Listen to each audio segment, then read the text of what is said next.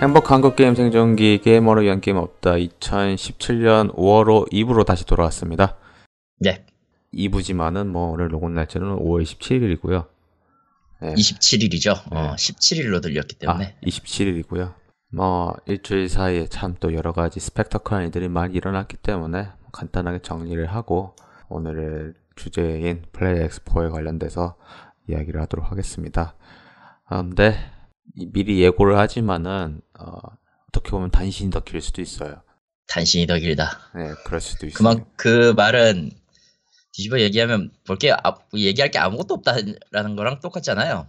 아, 뭐, 일단 1부에서 저희가 처음 했던, 아씨, 이름도 벌써 까먹었어. 워낙 담는 게 없던 거라. 저 호나비 현실 체험 페스티벌이었나? 네네네. 어, 뭐였나? 예. 그거, 그거 같은 경우 어떻게 보면 VR의 기초? 졸업 작품? 정도라고 얘기를 할 수 있다고 하면은, 어, 오늘 같이 갔던 행사인 플레이 엑스포 2017 같은 경우는 응용편이라고 생각을 하시면 될 것 같고요. 뭐 그에 대한 자세한 이야기는 뒤에서 얘기하도록 하겠습니다. 일단은 단신이라고 하면은 일단 첫 번째는 원래 일부에 이야기를 했어야 했는데 제가 자전거를 샀어요, 사요. 예. 예.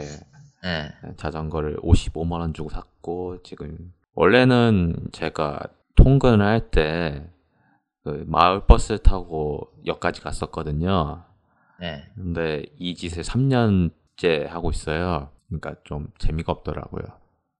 아, 마을 버스는 이제 식상하다. 식상한 것도 있지만 이게 마을 버스에 맞춰야 하니까 일찍 일어나서 그 시간에 맞추지 못하면은 결국은 뭐로 해도 늦게 가는 그런 시츄에이션 때문에 그리고 아, 그것도 있지만은 이게 마을 버스가 작아서 매일 그 만 원이에요. 사람 엄청 많아가지고 낑겨 들어가기 때문에 내가 왜 이런 고생을 하면서까지 이걸 타야 하나 싶고 해서 왜냐면은 역까지 가는데 걸어서 가면 좀 걸리긴 해요. 제 평소 복복으로 하면은 뭐 그래도 한 15분에 20분 그러면 좀 한두 번은 뭐 왔다 갔다 걸어가도 되긴 하는데 이게 매일 하기엔 힘들단 말이에요. 지각할 수도 있고 그래서 자전거를 사자. 자전거 포에 갔죠. 전 솔직히 말하면 20만 원짜리 생각하고 갔어요.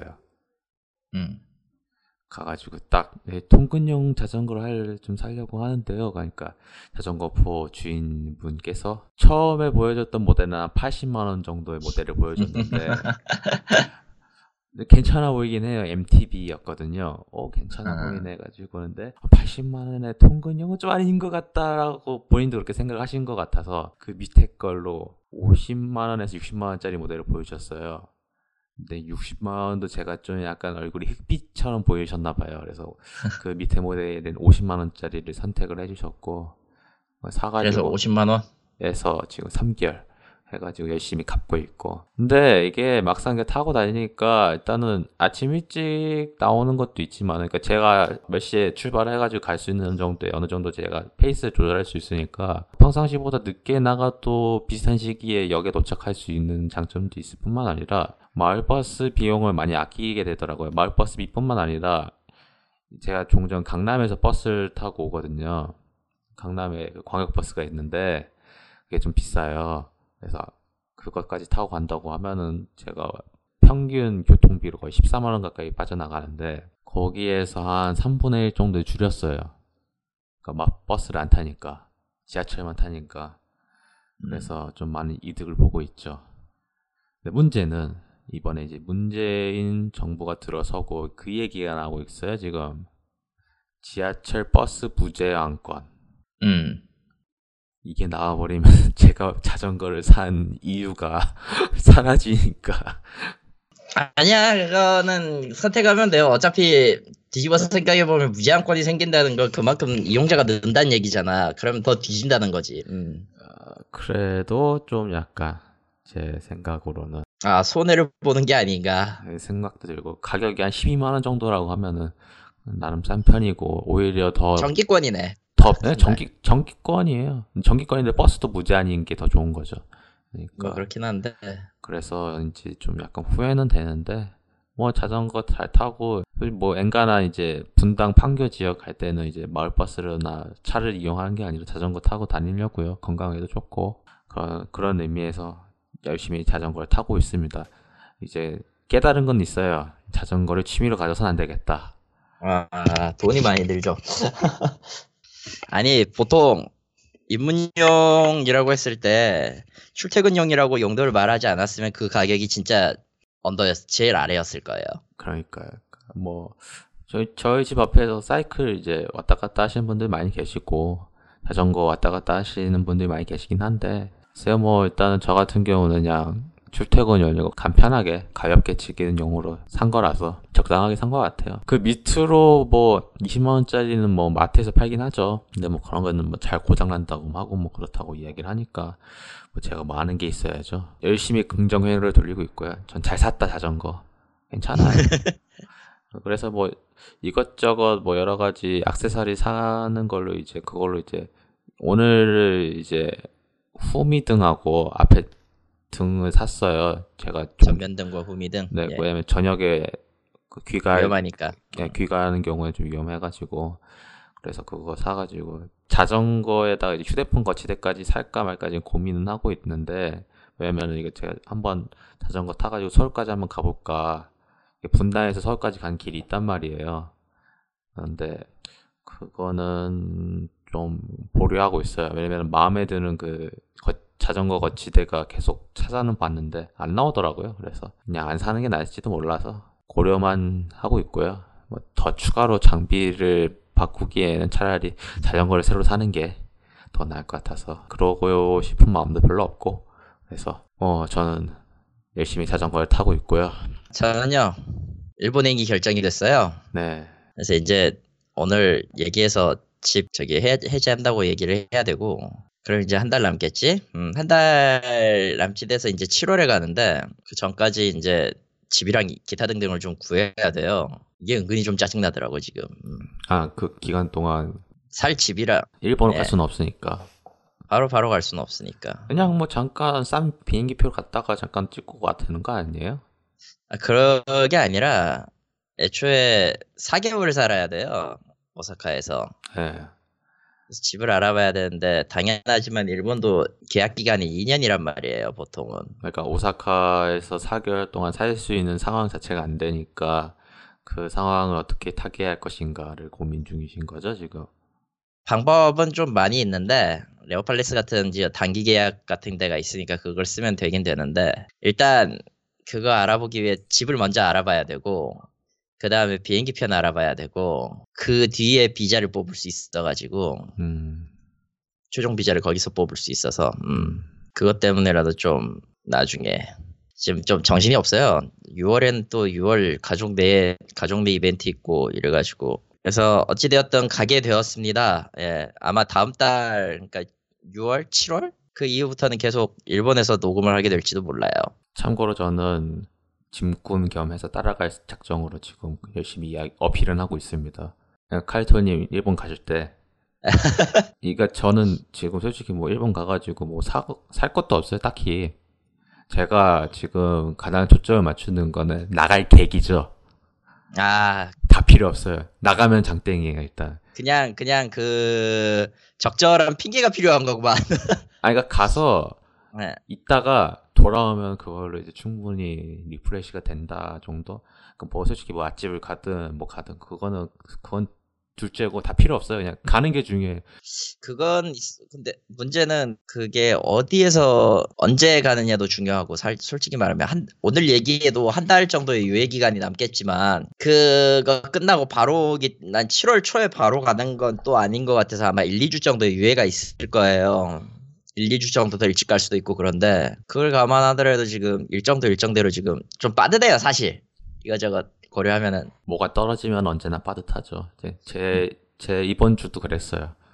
음, 뭐 스케줄이 갑자기 빠듯해지더니만은 어 하는 순간 막 순식간에 그래서 지금 몸도 마음도 지금 황폐해야 되는데 뭐 다 그렇죠 뭐. 들이, 들이닥치니까 아 예상치 못한 곳에서 소, 그 나와버리는 그런 일정들 때문에 여러 가지로 힘들죠 아무튼 아주 거시기하네요. 네. 뭐 어쨌든 뭐 가니까 가는 게 중요하죠 난 지, 지금 있는 집에 짐 정리도 어떻게 해야 될지도 걱정이고. 그냥 간단하게 필요한 것만 챙기고 나머지 다 버리시면 되죠 뭐 컴퓨터를 버리라고. 어, 컴퓨터는 맡겼다가 뭐 택배로 보내던가 뭐 그런 식으로 했고 뭐. 아, 컴퓨터를 새로 사셨지, 최근에. 아 샀기 샀는데 그 파워를 방금 파워를 사긴 했는데 파워 그 컴퓨터를 산 게 파워가 220 전용이어가지고 110은 안 되더라고 또 의자를 저한테 파세요. 의자 예. 의자가 별로 좋지는 않은데 제 것보단 나을 것 같은데. 그럼 그럼 그러시든지요. 예. 예. 어차피 저거 4만 원밖에 안 해서 아, 그래요? 의자 자체 의자 자체가 의자 자체가 4만 원이요. 그럼, 그럼 버리셔야겠다. 제 의자는 그 정도까지는 아니라서. 내가 gaming 의자를 사고 싶었는데 돈이 없었어 그때. 아, gaming 의자인 줄 알았는데. 그때 가서. 당연히. 예. 당연히 아니지. 네. 저거 의외로 그럴싸하게 보이지만 그렇지 않은 것들이 많아요. 의외로. 제 의자는 그럴싸하게 보이진 않는데 가격은 비싸게 주고 샀거든요. 아 옛날에 샀던 의자가 딱 그거였었어. 9만 원짜리가. 지금 제 의자도 지금 알아보려고 했는데 자전거를 사버리는 바람에 또 밀렸어요. 그래서 아 슬프다. 오늘 플레이 엑스포에서도 자서 그 홍진호 CEO께서 열심히 그 선전하는 그 의자 있잖아요. 아, 아, 아 제넥슨가 어디 네, 뭐였나. 그거 팔던데 역시 비싸더라고요. 할인을 비싸지. 해도 할인을 응. 해도 할인해도 2, 30만 원대 나오지 않나요? 그거 한 23만 원 정도. 근데 싸긴 싸대 역시 하고 싶진 않다. 제가 원하는 건 그런 레진 그런 것보다는 이제 좀 모시처럼 구멍 뚫려 있는 거 있잖아요. 그- 그런 거 CD즈게 그런 거에 좀 있던데 그거를 살려고 했었는데 그게 없어서 그런 유형 없어서 그런 잘 안 나오죠 네. 진짜로. 제가 지금 앉, 앉아 있는 의자 같은 경우는 뒤에 이제 앉은 부분 있잖아요. 그게 좀 해져가지고 보기가 흉하더라고요. 그래서 그것 때문에 지금 의자를 버리고 싶은데 비싸가지고 그냥 버티고 있습니다. 뭐 일단 뭐 버릴 거 있으면 저한테 버리세요. 있으면 말이죠. 네, 있으면 말이죠. 이렇게 버리는 거 갖고 싶다는 사람들이 많은지 모르겠지만 어쨌든 예. 책상 책상 어떡하냐 진짜 책, 침대는 어차피 본가에서 갖고 간대요. 이걸 어떻게 갖고 가냐 싶긴 한데 뭐 책상 제가 책상 놓을 자리만 있다고 하면 책상도 가져갈 텐데 조립형이란다. 아니 뭐 조립이 하면 되죠. 아 조립해서 분해가지고 맞춰서 맞추면 될 텐데 아 그건 제가 그 가서 봐야 할 것 같고요. 어쨌든 간에 어 기한이 얼마 없어요 저는. 네. 예, 아무튼 기한이 없다라는 것만 알아두시면 안 그러면 이제 전부 다 처분이지 뭐. 네. 아 참고로 버리는 것도 돈이 많이 나가기 때문에 아 전자기기는 무상으로 받아들이는 데가 있기는 합니다만 그건 그때 그거 얘기고 네 그쵸. 아, 네 가구 같은 경우는 돈을 좀 받죠. 돈을 받는 게 정상이기 때문에 네 그렇죠. 아이씨 그렇게 말하면 버린 거 엄청 많은데 큰일 났네 이거. 아뭐 저희 짤막한 단신 이 정도라고 하면은 이제 근래에 일어났던 일들을 약간 이야기를 해보면은 넷마블이 상장을 했죠. 했죠. 네, 뭐 그래서 엄청 올랐다가 지금 좀 떨어진 걸로 알고 있는데 여하튼 간에 넷마블도 상장을 했고 이제 좀 조심해야겠죠. 조심 안 하면 큰일 나죠 이제. 네, 뭐 플레이 엑스포 주관사 중 하나가 넷마, 넷마블이에요. 음. 네, 후원 업체 중에 넷마블이 있습니다. 참고로 유일한 그 게임사 참여 업체 중 하나예요. 뭐야 그게? 나머지 참여도 안 했다는 얘기 아니야? 넷마블만 있어요. 그 펜타 머시긴가? 펜타그램? AOS 모바일 게임 있잖아요. 펜타, 펜타스톰이겠지. 예, 펜타스톰. 그거 시연하고 있더라고요. 펜타그램이면은 개발 회사지만 아마 AOS면 펜타스톰이 맞을 거예요. 예, 펜타스톰. 이게 제가 관심이 없던 거는 네, 뭐 그, 그것만 있어가지고 제가 관심 없는 게임이만 시연을 하더라고요. 그래서 어, 시- 신경 쓸 이유가 없죠. 네, 뭐. 그렇고 플레이 엑스포 이야기 전에 잠깐 E3 관련돼가지고 좀 이야기를 해야 할 것 같아요. 추가로 E3 관련된 소식이라고 하면은 일단은 닌텐도 이야기를 약간 해야 할 것 같은데 네. 일단 닌텐도랑 캡콤은 확실히 이 선을 그은 것 같아요. 아, 우리는 영원히 함께 친구로 지낼 것이다. 라는 걸 완전 못을 박았던 것 같은 게 모넌이 스위치로 나옵니다. 뭐 예상했던 결과예요. 예.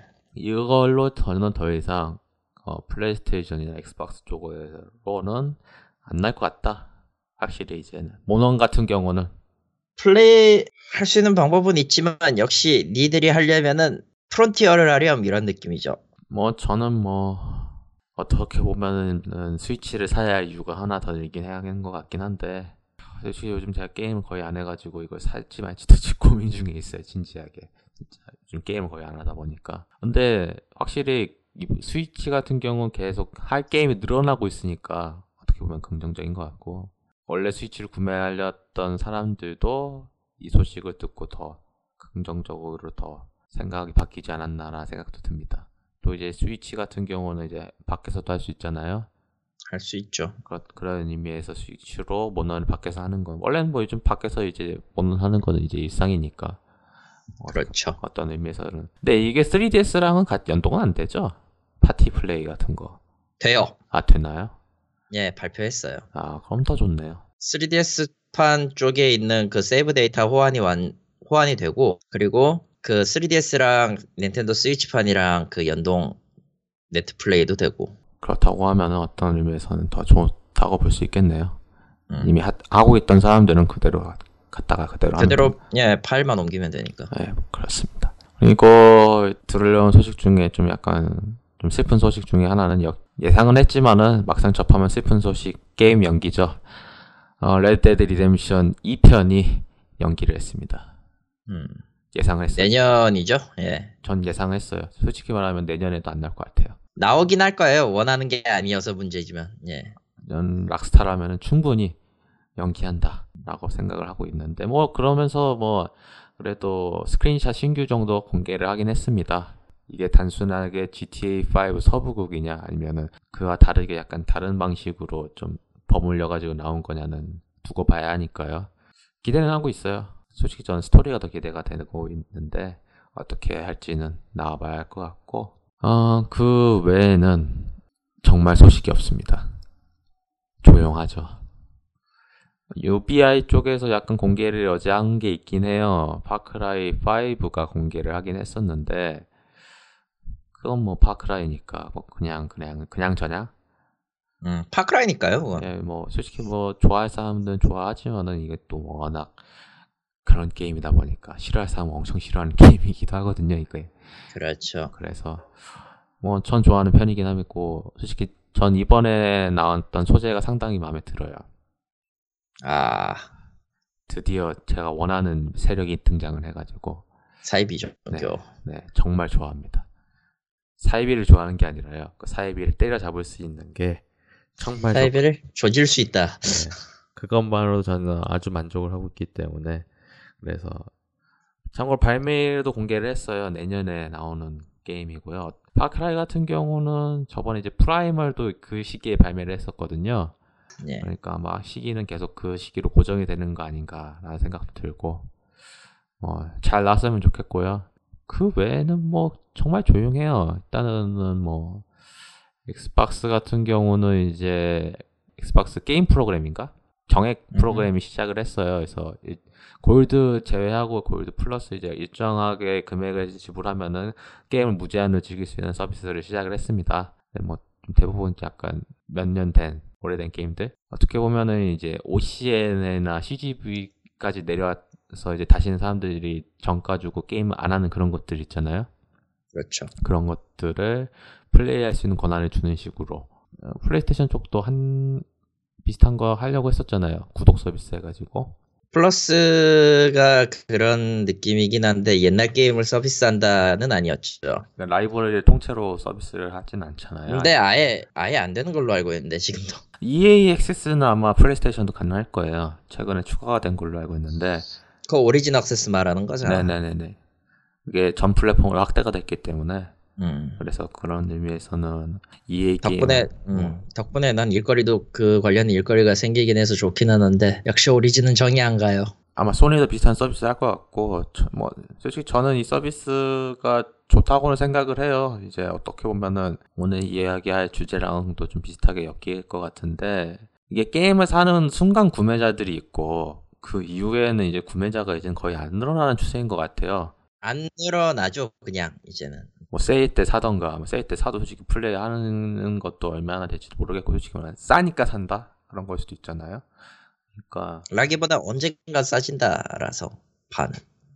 언젠가 싸지는 거니까 뭐 상관 안 하고 그냥 뭐 편할 때 어차피 디지털도 나오겠다. 뭐 있으면 좋지 이런 느낌.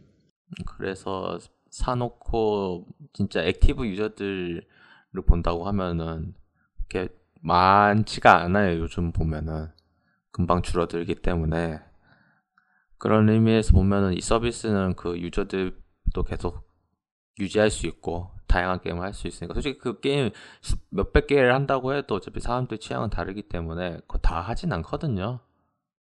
그러니까 그런 의미에서는 저는 긍정적이라 생각을 하고 마이크로소프트가 원래는 거의 한 아침 때 새벽에 그러니까 그쪽 시간으로는 거의 아침 때 행사를 진행을 했어요. 그래서 저희는 새벽 4시에 그걸 봐야 했었죠, 시. 근데 시간을 6시로 바꿨습니다. 그러니까 한국 시간으로. 그렇다는 거는 좀 시간이 약간 늦을 거예요, 아마. 그 뜻은 뭔가 늦게 한 만큼 뭔가 좀 준비를 한 거 아닌가라는 생각도 들고. 그래서 좀 기대는 하고 있는데, 뭐 다 필요 없고 아마 스콜피오 공개를 하겠죠. 가격과 함께 발매도 함께 공개를 할 거고. 저는 가격을 어떻게 하냐에 따라서 올해 마이크로소프트의 행보가 결정이 될 것 같아요. 사실 제가 E3 관련돼 가지고 정리 대본을 써야 하는데 아직도 못 쓰고 있어요. 어, 이게 정말 하기 싫으면은 정말 마감 때까지 그 미루고 미루고 미루는 그런 거 있잖아요. 음흠. 지금 상황이 제 상황이 그래요. 그래서 자료 정리라던가 그런 걸 해야 하는데 지금 가장 큰 문제는 어, 엑스박스랑 플레이스테이션은 제가 3년째 계속 제가 혼자서 정리를 했기 때문에 어느 정도 흐름을 알고 있단 말이에요. 네. 근데 어 제작사랑 닌텐도 같은 경우는 제가 작년인가 재작년부터 정리를 안 했어요. 대본을 거의 안 썼단 말이에요. 그 방향이 틀릴 수도 있기 때문에 어떤 의미에서 보면은 그걸 새로 조사해야 하는 것에 크게 걸려요. 그래서인지 정말 하기 싫어서 지금 계속 미루고는 있는데 일단 그거 하는 대로 한다고 하면은 할 얘기가 좀 많아지겠죠. 그래서 정리를 할 생각이고 플레이스테이션 쪽은 크게 공개가 될 거리가 거의 없죠. 현재 상황에서 보면은 현재로서는 그렇죠. 네, 뭐. 근데 제가 만약에 소니라고 하면은 신규 IP 게임들을 많이 낼 것 같아요. first party 쪽으로. 이미 멀티 같은 경우는 엑스박스를 하든 소니를 하든 솔직히 뭐 그거 갖고 맨날 맨날 싸우긴 하는데 정작 소비자들은 그거 신경 안 쓰거든요. 제 생각은 그렇거든요. 돌아가면 장땡이잖아요. 결국은. 그러니까 그 엑스박스 갖고 있는 사람이 멀티 게임이라고 하면은 엑스박스를 사든 플레이스테이션 사든 솔직히 사- 돌아가면 장땡이잖아요. 그러니까 그거는 솔직히 큰 신경 안 쓰는데 어, 만약에 콘솔을 더 팔기 위한다고 하면 결국은 독점 게임 위주로 가야 할 수밖에 없고 지금 가장 크게 약한 거 특히 엑스박스 쪽에서 약하다고 지적받고 있는 것 중에 하나가 바로 독점 타이틀이잖아요. 그렇다 보니까 소니가 더 굳히기에 들어간다고 하면은 시- 여태까지 개발했던 신규 IP 쪽을 더 이야기를 꺼낼 것 같아요. 그러니까 저희가 아예 예상하지 못한 아예 새로운 거 있잖아요. 그런 것들. 비밀병기로서 쓸 수는 있겠는데 난 그게 거의 될 것 같진 않고 제 예상은 둘 다 인디로 싸울 것 같아서 음, 근데 저는 그거를 2년 동안 기, 기대했던 게임들, 특히 마소 쪽은 큰 게 두 개 정도 있잖아요. 지금 빌로우랑 음흠. 그리고 컵헤드 정도가 있는데 마소 쪽은 둘 다 계속 안 나오고 있어요. 이게 제가 알기로는 3년 3년 전인가 그 공개를 처음에 했던 걸로 알고 있는데 뭐 데모나 실기 같은 경우는 제가 체험을 해본 적 있지만 컵헤드 같은 경우는 체험을 해봤고 빌로우는 아직도 체험 못 해봤는데 계속 연기를 하고 있잖아요. 그래서 이제 올해 안 나오면 솔직히 사람들이 흥미를 잃을 것 같다는 생각도 들고 이미 이미 다 잃- 잃지 않았을까? 근데 막상 뭔지도 모를 걸? 아니, 막상 나오면은 또 좋아할 거거든요. 일단 일단 고사하고 지금 나온 게임들에 대한 얘기를 하나도 모를 거예요 사람들은. 음. 그게 가장 큰 문제지 사실은. 컵헤드는 나오면 맨날 신선하다고 이야기가 나와가지고 왜냐면 뭐 그게 공개를 자주 안 하긴 하지만 그 그림체 때문에 디즈니 옛날 그림체 있잖아요?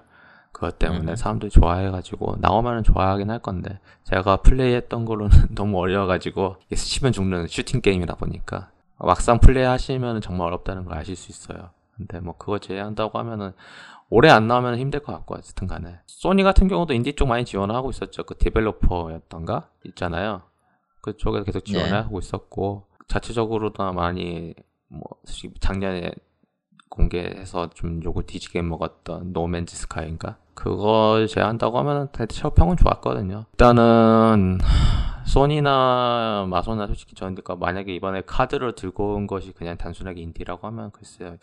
그 시장 형성이나 이제 콘솔 판매보다는 그냥 굳히기 정도로 끝날 것 같고 만약에 더 판매하고 싶다 하면은 아마 아예 신규 IP 쪽으로 좀 방향이 나올 것 같다 생각이 들고. 근데 개발사가 신규 IP를 잡을 확률이 거의 없어서 현재로서는. 그쵸 요즘은 또. 그래서 나는 굳히기 확률이 더 높을 거라 보고 아예 진짜 새로 나올 거라고 작정하고 만들 거라면은 VR 새로 쪽. 나올 VR도 솔직히 모르겠어요.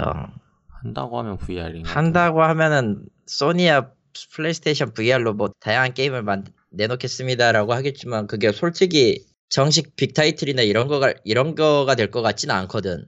음 그쵸 근데 그거 정도 나와야 하지 않나 만약에 한다고 근데 하면 안 돼요. 나중에도 얘기하겠지만 이런 걸로는 솔직히 답이 없는 그거라서. 여하튼 솔직히 어떻게 보면 이 시장이 이제 이번 세대가 이제 성숙기에 접어들었기 때문에 지금 뭐 콘솔을 더 판매한다? 그건 솔직히 거의 힘든 상황이라고 저는 생각을 해요. 그러니까 솔직히 저같이 그냥 엑스박스 하나로 만족하시는 분들도 계실 거고 아니 플레이스테이션 만족할 분도 계실 거니까 지금 스콜피오가 얼마나 팔지도 솔직히 저는 아직은 잘 모르겠어요. 여하튼 간에 잘 되었으면 좋겠고 닌텐도 같은 경우는 과연 이번에도 닌텐도 다이렉트로 끝을 낼 것이냐 아니면은 현장에서 발표할 것이냐 아직 소식 나온 건 없죠. 소식 나온 건 없지만 어찌되었든 부스는 크다. 근데 컨퍼런스는 안 할 거잖아요. 제 생각에는 안할 것 같은데. 높은 확률로 안 할 것 같긴 한데 뭐 여태까지, 모르죠. 네. 여태까지 my way로 진행했고 현재 스케줄상으로도 지금 안 뜬 거 보면은 스케줄상으로 뜨긴 했죠. 것 같아. 예, 시, 시정 그 스케줄 뜨긴 했죠. 그러니까 언제 닌텐도가 발표하는지는 떴는데 이게 현장에서 컨퍼런스처럼 발표를 할지 닌텐도 다이렉트를 할지는 아직 결정된 게 없어서 닌텐도라면 안 합니다. 절대로 그렇게 안 할 겁니다. 그냥 컴- 그냥 다이렉트로 그냥 하겠죠. 여태까지 그래갖고 근데 기조가 바뀌어서 그렇게 한다고 하면 좀 신기하긴 할 것 같아요. 몇 년 만에 그렇게 하는 왜냐면. 기조는 한번 바뀌게 돼 있을 수밖에 없는 게 지금 이제까지 뭐 닌텐도 정책에서 좀 하고 있는 것들 보면은 꽤 재밌거든요. 하나도 모바일 모바일도 하고 있고 솔직히 스위치도 지금은 인디 기계냐라는 말이 나올 정도로 좀 기묘하게 인디 라인업이 좀 많은데 지금 일본 거 지금 store 네. 그쪽에는 World of Goo랑 Human Resource Machine이 올라왔어요. 그러니까 서서히 그, 그 전에도 이제 일, 인디 일본 동인계 게임 3개가 팔린 적이 있었고 그거를 제외한다면 아예 Neo Geo 복각판이고 음, 이런 식이라 앞으로 이 기조가 더 많이 라인업이 생기면 생겼지 갑자기 지울 것 같지는 않거든. 아, 물론 돈 안 되면 지울 수는 있습니다. 근데 그거는 음, 음, 지금 시점에서 그거는 세- 고려하지 않아도 될 것 같고 전. 돈이 안 된다면 거의 손해보고 마이너스가 된다면 접겠지만은 음. 마이너스는 되지 않을 것 같거든요. 그렇게 쉽게. 그렇죠. 그러니까 어떻게 보면 그냥 이 상태로 계속 유지하겠죠. 제 생각은 그렇습니다. 아 그리고 이번에도 올해도 이제 PC 게임쇼 아마 AMD 주최로 하겠고 뭐 거기에서 새로운 그래픽 카드가 나올지 안 나올지 모르겠고 그 외에도 이제 다른 제작사들 아마 제가 오- 이번에 가장 기대하는 데는 그 북미 개발사 컨퍼런스는 EA가 되지 않을까 싶습니다. 왜냐면은 이제 자사가 만들었던 모든 프랜차이즈를 말아먹은 해거든요, 올해가. 축구 빼고, 그러니까 스포츠 빼고 다 죽였어요, 이제. 내세울 게 없습니다, 어떻게 보면은. 또 어떻게 보면 자업자득 아닌가라는 생각도 들긴 해요. 자기들이 이렇게 만들었는데 그에 돼가지고 소비자를 탓한다? 글쎄요, 저는 그거는 너무 위험한 거 아닌가라는 생각도 들고. 뭐 나름 EA도 어떻게든 해답을 찾겠지만 글쎄요. 그러니까 음. 어떻게 보면 이제부터는 이제 EA 입장에서 마이너스가 될 확률이 높아요. 여태까지는 스포츠가 잘 되니까 딴 게임 많이 해도 되겠지 하하호호 했었잖아요. 이제는 스포츠밖에 없잖아요.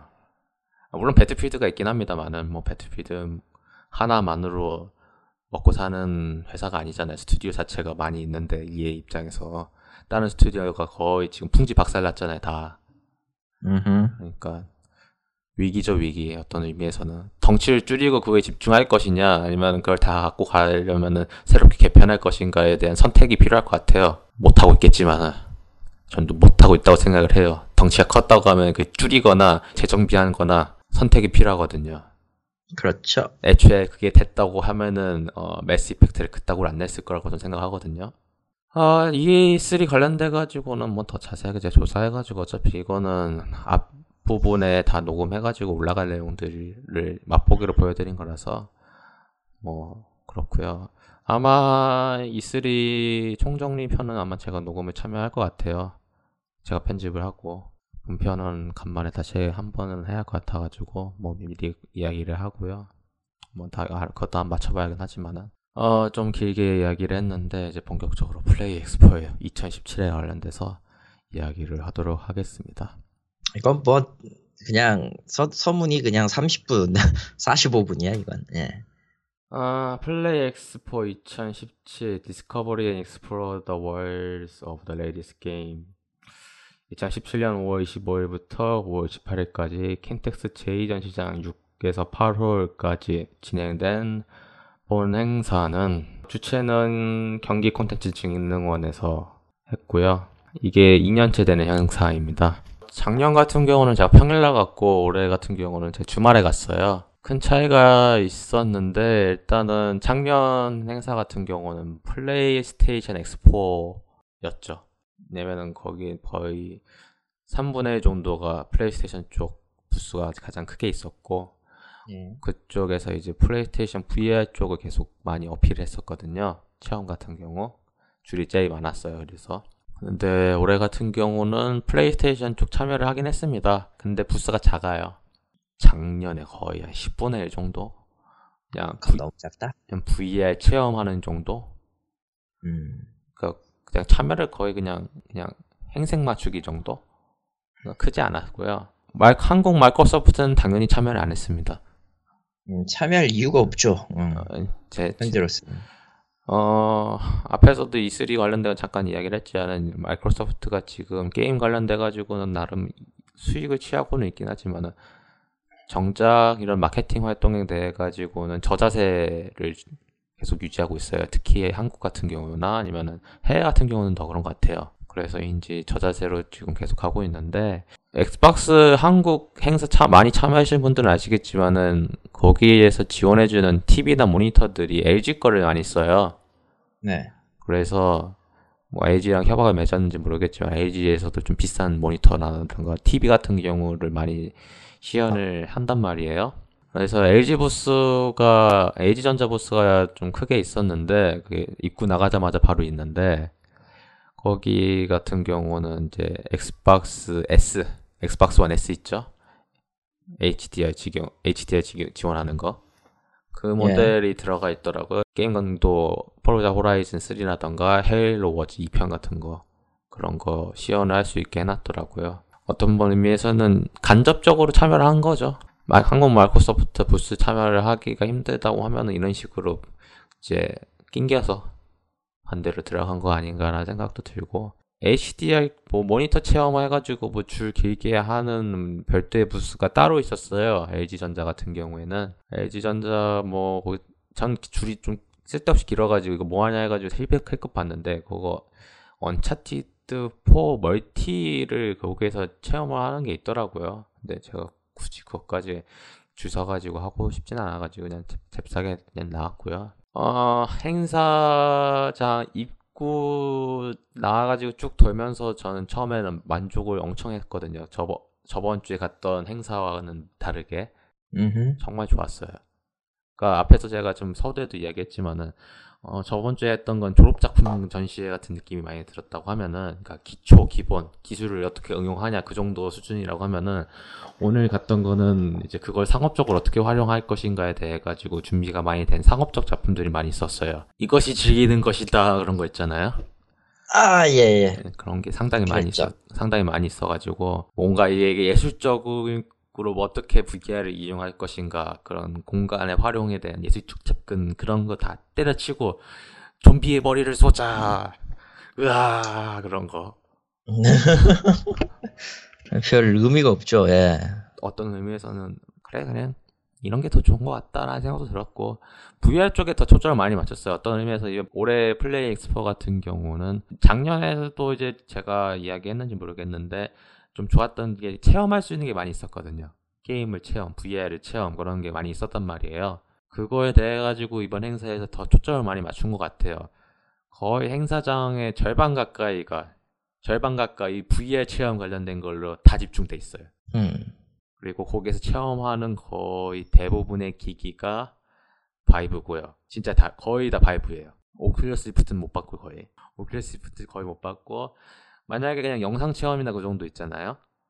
예. 그런 거는 그냥 이제 스마트폰용 그냥 그 정도 스마트폰용으로 할 수 있는 그런 정도인데 저희도 스마트폰 그 해- 저번 저, 저번 주에 갔다 행사에서 스마트폰용으로 체험할 수 있는 거 있었잖아요. 음흠. 거기서 그래픽이 그렇게 좋은 편은 아니었어요, 솔직히 말하면은. 좋지는 않았죠. 네, 근데 제가 거기서 가는서 봤던 것 중에서 이제 그 체험하는 것 중에서 카이토님하고 저하고 이제 롤러코스터 비슷한 거 의자 움직이는 거 있잖아요. 네. 그게 그래픽이 그게 썩 좋은 편은 아니었어요, 솔직히 말하면은. 솔직히 말하면 그건 좋은 게 아니죠. 예, 그런데 해상도는 그럭저럭 볼만하지만 역시 음, 디테일 면에서는 약간 많이 부족한 면이 있었잖아요. 좀 유- 네. 약간 유치한 것도 있었고, 근데 공룡을 그러니까 주라기 공원 비슷한 느낌으로 해가지고 그런 탈출 비슷한 게 있었어요. 지프차 타고 도망가는 게 있거든요. 뭐 네. 한- 엔진을 뭐 썼는지 모르겠지만 상당히 좋은 그래픽으로 거의 주라기 월드급 정도의 그 디테일로 좀 구현해 놨더라고요 공룡을. 어떤 음. 의미에서는 눈을 호강하는 편이고 상당히 좋았었고 체험 위주로 해가지고 정말 대다수 몸을 움직이는 그 모- 몸으로 이제 다리 해가지고 그 런닝머신 비슷한 거 있잖아요. 왔다 갔다 하는 거 예. 그런 체험하는 것도 상당히 많았어요. motion controller라고 해야 하나? 약간 그런 건데. 음. 그 래서 그런 걸로 이제 방탈출하는 거. 그러니까 제가 저번 주에 HoloLens 써가지고 좀비 소- 좀비 게임 했던 거 있잖아요. 네. 그것보다 이게 훨씬 낫더라고요. 보는 입장에서는. 직접 체험은 안 해봤지만 솔직히 이번엔 체험 거의 안 했어요. 왜냐면 줄이 다 길어가지고 사람이 저희가 갔던 행사보다 몇 배는 더 많았어요. 가격은 거의 3분의 1 싼데 할 수 있는 것도 많고 그렇다 보니까 뭐 저 같은 경우는 무료로 입장을 했습니다. 왜냐면은 사전 등록 같은 경우는 무료로 입장권을 줬었거든요. 그 전에 신청을 해놨기 때문에 미리 그래서 무료로 들어가서 할 수 있었고 그래도 6,000원이면 싸다. 어떤 의미로 보면은 어 그리고 체험에 초점을 맞췄다고 제가 말씀을 드렸는데 오락실 부스가 전체적으로 더 커졌어요. 음. 어, 올해는 특히 그 한국 리듬 게임 수입 업체로 유명한 유니아나인가 하나. 쪽에서 좀 참여를 많이 했더라고요. 그래서 자사에서 서비스하고 있는 모든 리듬 게임이 한 곳에 있어요. 거의 다 음, 있었. 꼭 그렇겠죠. 음. 거의 다 있었고 오락실 뭐 철권이라던가 뭐 체험하는 거 보드 게임도 있었고요. 작년 작년에도 있었고 어 그리고 추억의 게임 페미컴이나 그런 거 그런 거 체험할 수 있는 게임이 있었고 저 같은 경우는 한국에서 논잘못 봤는데 요즘 오락실 통화 안 가가지고 그 일본에서는 현재 서비스 중인 Star Wars 파일럿 되는 게임 있어요. Star Wars Battle Pod라는 그 게임이 있거든요. 이거 솔직히 하- 국내에서 있는지는 모르겠는데 제가 여기서 처음 체험해봤는데 당연히 무료로 체험할 수 있어 정말 좋았고 재밌더라고요. Star Wars 이거. 배, Battlefront? 아니 Battle Pod, Battle Pod. Battle Pod. 아, 그건 다 아마 국내는 없을까. 예, 뭐 그런 거 체험할 수 있어서 생각보다 재밌더라고요. 솔직히 일본 가서 할 정도로 제가 돈이 썩어나는 건 아니라서 솔직히 뭐 아케이드는 일본이 더 많죠. 솔직히 말하면 아직도 많이 서비스하는 데 많으니까. 그렇죠. 네, 그래서 그런 의미에서 이런 걸 체험할 수 있었던 게 정말 좋았고, 어, 어떻게 보면 전체적으로 행사 는좀 많이, 행사장 크기는 많이 축소가 됐어요. 저번 같은 경우는 제2전시장을 썼는데, 제2전시장은 좀 작은 편이거든요. 네. 그래서 좀 전체적으로 작긴 했는데, 솔직히 뭐 이 정도면 적당하다라고 생각이 돼요, 저는. 굳이 크게 할 필요는 없고. 음. 보면서 이 행사장 가면서도 이런 생각이 든 게 세계적인 게임 쇼는 무엇인가 라는 생각이 들었어요. 음. 칼토님도 뭐 종종 E3나 아니면 게- 다른 그 동종 게임쇼나 그런 게임쇼들 쭉 보면은 뭐 종종 그런 기사들 나오잖아요. 한국 게임쇼랑 비교하고 그런 거 많이 보실 텐데 저도 오늘 가면서도 더럽게만 일산까지 가면서도 그런 한국에서 이런 게임쇼 그리고 세계적인 게임쇼란 무엇인가라는 걸 고민하게 됐는데 결국은 시장의 크기의 차이 아닌가라는 생각이 들더라고요. 시장 그 자체죠 사실. 그러니까 이런 게임 쇼는 결국은 저희가 디지털 관련돼 가지고 언제나 안 좋은 소리를 하지만은 갔다 오신 분들은 만족을 하는 행사 중에 하나거든요. 한 번 정도.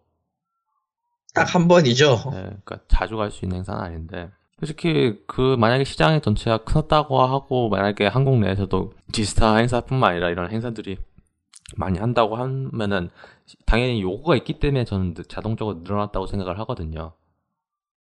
근데 어느 순간부터 이런 쪽으로의 그 행사가 자체가 많이 줄기도 했어요. 통합이 되긴 음. 했지만은 게임뿐만 아니라 뭐 애니메이션이라던가 그런 쪽 행사들 있잖아요. 대표적인 게 아마 시카프 정도? 시카프 아직도 하나? 안 간지가 꽤 돼가지고 저도. 그러네요. 네, 그런, 시크프. 그런 행사들도 많이 축소가 되고 있고 어떻게 보면은 전체적으로 행사 자체가 많이 줄었어요. 이런 관련된 행사 자체들이 그 자체에 대한 시장에 대한 크기가 점점 줄어든 거 아니라는 생각도 들거든요. 정확하게는 그걸 볼 수 있는 사람들의 수가 준 거지. 여유가 없는 걸 수도 있겠죠. 어떻게 보면은 아니 그냥 관심사가 딴 데로 옮겨진 것 같아요. 뭐 그런 걸 수도 있겠고. 음. 그러니까 저는 이게 오늘 체험하면서 느꼈던 거는 저는 이 플레이 엑스포의 컨셉 자체는 계속 이런 방향으로 갔으면은 좋을 것 같아요. 체험 형식, 게임을 체험할 수 있는 형식으로 계속. 그러니까 신규, 뭔가 시- 새로운 쪽으로 기술을 체험할 수 있고 그런 쪽으로 간다고 하면은 VR이 제격이긴 하거든요. 그래서 음. 그런 거에서 초- 초점을 맞춘 것 같고. 만약에 VR 관련돼가지고 점점 늘어난다고 하면은 이에 관련돼가지고 행사를 더 많이 하던가 아니면 더 크게 하겠죠. 그렇죠. 작년과 다르게 올해 VR 쪽에 점점 그게 는 것도 어떻게 보면 시장에 그만큼 많이 어필을 하고 있으니까 VR 쪽 관련돼 가지고 물론 저희는 당연히 위험하다고 말리는 편이긴 하지만 그래도 참여하신 분들은 그래가지고 꾸준한 개발을 하고 있고 이번에 가면서 느꼈던 점은 그에 대한 기술에 대한 디테일이 점점 강화되고 있어요. 예를 들면은 어, 다양한 탈 것들 체험할 수 있는 기구들이 다양화됐어요. 일반 PC방 같은 곳에서 업소용으로 할 수 있는 그런 것도 있지만은 크게 그냥 그것만 자체적으로 운영할 수 있는 것도 있고요. 다- 기기 자체가 대표적인 게 레이싱 같은 모델 같은 경우 레이싱 모델 같은 피스톤 피스톤 많이 있고 엄청 거대해가지고 그 저거 하나 들어가면은 끝장인 그런 게 처음에 나왔었거든요. 모델 자체가 그랬었죠. 시, 트 자, 시트 자체가 그랬어요. 근데 그거는 그거대로 나오고 그거를 좀 약간 축소해가지고 그거를 방에서 추가해가지고 좀 약간 보급형 모델들이 지금 나오기 시작을 하고 있어요 현재 그런 게 나오고 있고 탈 것들도 종류들이 많이 늘어났거든요. 뭐 VR 발칸 아니면은 뭐 휘- 고- 공포방 분위기로 해가지고 휠체어를 탄 상태에서 왔다 갔다 하는 거 그러니까 단순하게 롤러코스터나 뭐 그런 걸 떠나가지고 다양한 시도를 하고 있는 걸 많이 보여주려고 노력을 했거든요 이번 행사에서는 그런 건 상당히 인상 깊었었거든요 총 쏘는 것도 많이 있어 어떤 의미로 보면은 만약에 플레이 엑스포가 뭐 이번에 얼마나 사람이 왔을지 모르겠지만은 플레이 엑스포를 통해서 VR 자체가 크게 호응이 있고 VR을 하는 사람들이 점점 늘고 사회에 점점 늘어난다고 하면은 VR의 첨단 현재 기술을 바로 볼 수 있는 곳이 이 행사가 될 수 있다는 거 아니에요. 그렇다고 하면 굳이 사람들이 오지 말라고 해도 오는 행사가 자동적으로 되지 않을까라는 생각이 들거든요. 예. E3 같은 경우는 지금 북미나 많은 제작사들이 참여를 하니까 그 정도로 거대하게 됐다고 저는 생각을 해요. 게임스컴도 마찬가지고요. 북- 유럽 쪽에서 많이 참여를 하니까 제작사들이 일본은 당연히 그렇고요. 지스타도 어떻게 보면은 그거를 벤치마킹 해가지고 한 거잖아요. 이제 국내 게임사들이 모여가지고 하는 거. 물론 지스타가 점점 하락하다는 하락하고 볼거리가 없다는 거는 어떤 의미로 보면 한국 게임 내에서 그런 만큼 볼거리가 점점 줄어들고 있지 않냐라는 거에 대해 가지고 또 이야기를 할 수 있겠죠. 반면에 만약에 그거에 대해 가지고 점점 볼거리가 늘고 한다고 하면 좀 자연스럽게 사람들도 늘고 자연스럽게 저 행사가 중요하다고 사람들이 인식을 하게 된다고 좀 보고 있거든요. 예. 이번에 플레이 엑스포 가서 느꼈던 점은 그거예요. 적어도 그 저번에 했던 굿게임쇼 같은 거 있잖아요. 음, 예, 있었죠. 솔직히 뭐 플레이 엑스포는 원래 이름이 굿게임쇼에서 명칭이 작년에 바뀌어가지고 이렇게 바뀌긴 했지만은 이름이 바뀌면서 체질도 완전히 개선됐다고 좀 봐요. 그러니까 뭐 볼거리만의 측면에서 어떻게 어필을 할 수 있는지에 대해서 동선 파악도 잘 된 것 같고 참고로 제가 약간 실망했던 거는 당연히 어, 게임 쪽에서도 약간 관계 없는 것들도 많이 있어요. 뭐 Tamiya 쪽, 그 RC카 레이싱 트랙도 있었고 키, 키덜트 쪽 피규어나 그런 거 뭐 그런 거 뭐 있죠. 그거에 대해 가지고 최대한 부록 같은 느낌이라고 해야 하나요? 이거 다 보시고요. 뭐 시간 나시면 이것도 보세요. 그런 거 있잖아요. 음. 그러니까 이 그러니까 동선 배치를 그렇게 하니까 처음에 입구에 딱 들어갔는데 키 어, 키덜트 헉, 실망감으로부터 시작을 하는 게 아니라 여기에서 만족을 하고 덤 같은 느낌이 드는 거예요. 음. 어떤 의미로만 동선 배치도 이렇게 한 것도 노린 거 아닌가라는 생각도 들고 못할 거 없지. 음. 최대한에 대해 가지고 그 베이스 그러니까 코어적인 거를 집중하고 그 외적인 거를 좀 뒤로 미룬 느낌이어서 그것도 상당히 좋았던 것 같고 그런 의미에서 사람들이 많이 와서 좀 재밌게 체험하고 가지 않았나 라는 생각도 듭니다. 음. 좋았어요. 행사 자체는 정말 좋았어요. 단점은 있죠. 여기에서 행사 자체 한 곳이 네. 킨텍스라서 하필이면 거기죠. 근데 할 곳이 여기밖에 없어서 음. 왜냐면은 경기 콘텐츠 진흥원이라는 곳 자체가 경기도에서 하는 것이기 때문에 경기도 내에 있는 컨퍼런스장은 현재는 킨텍스 말고는 거의 없거든요. 쓸 수 있는 데가 없죠. 정확하게는. 네. 제대로 된 데가 여기밖에 없어요. 그래서 어쩔 수 없이 여기서 한 건데. 그럼 저도 일산에서 거의 한 10년 넘게 살긴 했지만은 제가 이제 판교로 이사 오고 아침 일찍 가가지고 아 정말 멀더라고요. 물론 이거에 대해 가지고 매번 이제 그 킨텍스에서 행사 진행하면은 동- 교통편에 대해 가지고 매번 어떻게든 지원을 해주려고 노력은 해요. 올해 같은 경우도 강남역에 셔틀버스 있고 작년에는 판교에서도 출발하는 버스가 있던 걸로 알고 있거든요. 음. 그래서 뭐 그런 여러 가지 지원을 하긴 하는데 예. 그, 그건 그거고 그건 그거고. 물리적인 거리를 줄여봤자 정신적인 거리가 멀다는 거는 결국은 어쩔 수 없는 거잖아요. 그리고 결국 가는 시간은 똑같고 버스로 타고 가나 아니면 운전을 하고 가나 결국은 똑같이 시간이 걸리니까 그건 어쩔 수 없는 것 같더라고요. 음. 하지만 저번 주에 갔다 행사보단 몇백 배 낫다. 참고로 그 거기 행사 부스 있잖아요. 네. 그 혼합현실 어드벤처 페스티벌 여기서도 행사 참여를 했어요.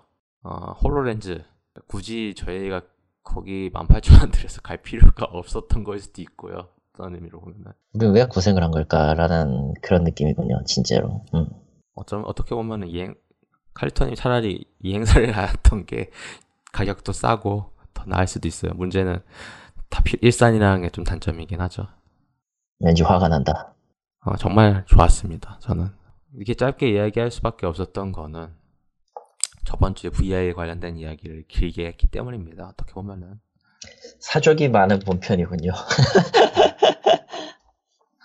그러니까 뭐 이미 행사는 끝났을 거고 편집할 당시에는 편집하고 올라, 때- 올라올 편집하고- 시점에는 이미 끝났겠죠. 음. 네, 그래서 만약에 이번에 못 갔던 분들께 팁을 드리자면은 어, 거기 플레이 엑스포 쪽 홈페이지에 미리 등록을 해놓으세요. 그럼 메일이 올 겁니다. 그러면은 사전 등록 미리 하시면은 6,000원 안 내셔도 그냥 아. 무료로 들어가실 수 있습니다. 네, 그런 방법이. 네, 저도 작년에는 돈을 내고 들어갔지만 메일이 와서 올해는 무료로 들어간 거고요. 안표상이 있더라고요. 주차장에서 나오는데 세상에. 3,000원이라고 막 어필을 하시던데. 음. 물론 6,000원보다 3,000원이 싸긴 하죠. 네. 뭐 그렇긴 하지만. 네, 물론 공짜로 들어갈 수 있는데. 저는 이런 행사가 늘어나고 자연스럽게 그 어떤 의미로 보면 저번 화에서 저번 일부에서도 이야기한 건데 한국 내 게임계 인식이 좀 바뀐다고 하면은 자연스럽게 더 좋아지지 않을까라는 생각이 들었어요. 어떤 어떤 의미에서 갈 길이 멀어지죠. 아주 멀죠. 음. 네. 일단은 시장이나 이제 업계 쪽에서 보고 있는 거는 는 이번에 느꼈던 거는 가정용은 그러니까 개인용은 거의 포기한 느낌이고요. 업소용에 더 많은 초점을 두는 것 같아요. 음, 아무래도 한국이라는 시장 특성상에서는 개인이 VR을 가지기에는 좀 많이 어려우니까 그런 의미에서 이제 가장 고성능인 바이브 쪽을 맞춘 거 아닌가라는 생각도 들고 다 5였거든요. 인간은 체험에서 본 거. 음. 그런 의미에서는 뭐 앞으로의 대세 당분간은 시장 점유율은 5가 되지 않나라는 생각도 들었습니다. 뭐 해서 오늘 사족이 더 긴 플레이 엑스포 2017이었고요. 네. 다음 화는 E3 2017 네, 그렇죠. 2017 E3죠. 카이토님이 아마 월 초에는 아니 월, 월 말에는 바쁘기 때문에 100% 바쁠 거거든요. 그리고 어떻게 보면 컴퓨터가 없어질 수도 있어요. 아, 그건 안 돼. 여기에 내, 내 데이터가 다 있기 때문에 어지간하면 갖고 갈 거란 말이야. 음. 그러니까 없어진다는 거는 짐을 싸가지고 박스에 들어갔었던가. 아, 그렇죠. 아, 네, 그때는 아이패드를 돌리면 돼요. 그러니까 여하튼 간에 없다는 거죠. 그러니까 뭐 그런 의미에서는 어떻게 보면은 아, 서피스도 있어. 아, 어떻게 보면 E3가 바로 끝나고 어, 그 주에 녹음을 할 것 같아요. 그래서 저는 편집을 존나 하겠죠. 슬프다. 네, 그래서 올라갈 것 같고요. 그래서 아마 6월로는 빨리 올라갈 것 같습니다. 그리고 아마 뭐 별일 없으면은 그냥 그 다음 그 주 이제 E3 끝난 그 다음 주에 아마 헤일로 특집을 녹음해서 올릴 것 같아요. 별일 없으면은 그래서 헤일로 워즈 2편 리뷰랑 최근까지 있었던 헤일로 이야기들을 쭉 해가지고 올릴 것 같고 본편도 총정리편에서 올릴 것 같습니다. 아 여름이 다가오고 있는데 여름이네요. 요즘 날씨가 정말 좋죠. 미세먼지도 없었고 어제는 정말 날씨가 정말 좋아서 와 살면서 그렇게 또렷한 남산타워는 처음 봤어요. 아, 그런 하늘 보기 정말 쉽지 않죠. 예, 근데 어제 그런 하늘에 저는 정신적으로도 육체적으로 상당히 힘들었지만은 그래도 날씨가 좋았기 때문에 이겨낸 것 같고요. 올 여름도 엄청 덥다고 기상청은 예고를 하고 있어요. 어떤 의미로는 제발 그러지 않았으면 하는데 일본이 일단 올해 여름은 작년보다 더 덥습니다라고 선언한 시점에서 저는 희망을 버리기로 했습니다. 네, 일본 같은 경우는 더운 건 둘째치고 태풍이 많이 직격하기 때문에 태풍 직격은 그렇 게 생각을 해보면 어느 정도냐면은 한 7, 8월 이후부터 벌어지는 일이라 지금 당장은 모르겠어요. 근데 문제는 확실히 걸리면 원래는 음, 한국 거지. 반 한국 반 일본 반 그런 식으로 갔었잖아요. 네. 근데 한국의 그 기압이 자리 잡히면서 계속 튕겨낸단 말이에요. 그렇죠. 태풍을. 그래서 일본 같은 건 태풍이 문제인 것 같은데 한국은 비가 안 와서 문제가 되겠죠 또. 그래서 제발 올, 올해는 좀 적당히 해줬으면 좋겠습니다. 좀 살살 갔으면. 솔직히 제 가장 큰 바람은요.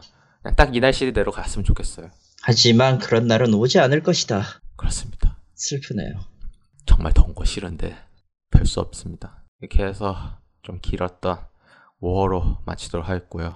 저는 E3 2017 마이크로소프트 미디어 컨퍼런스 편에서 뵙도록 하겠습니다. 이상 행복한 국 게임 생존기 게이머를, 게이머를 위한 게임은 없다 2017년 5월호 마치도록 하겠고요. 아, 다음에 뵙도록 하겠습니다. 감사합니다.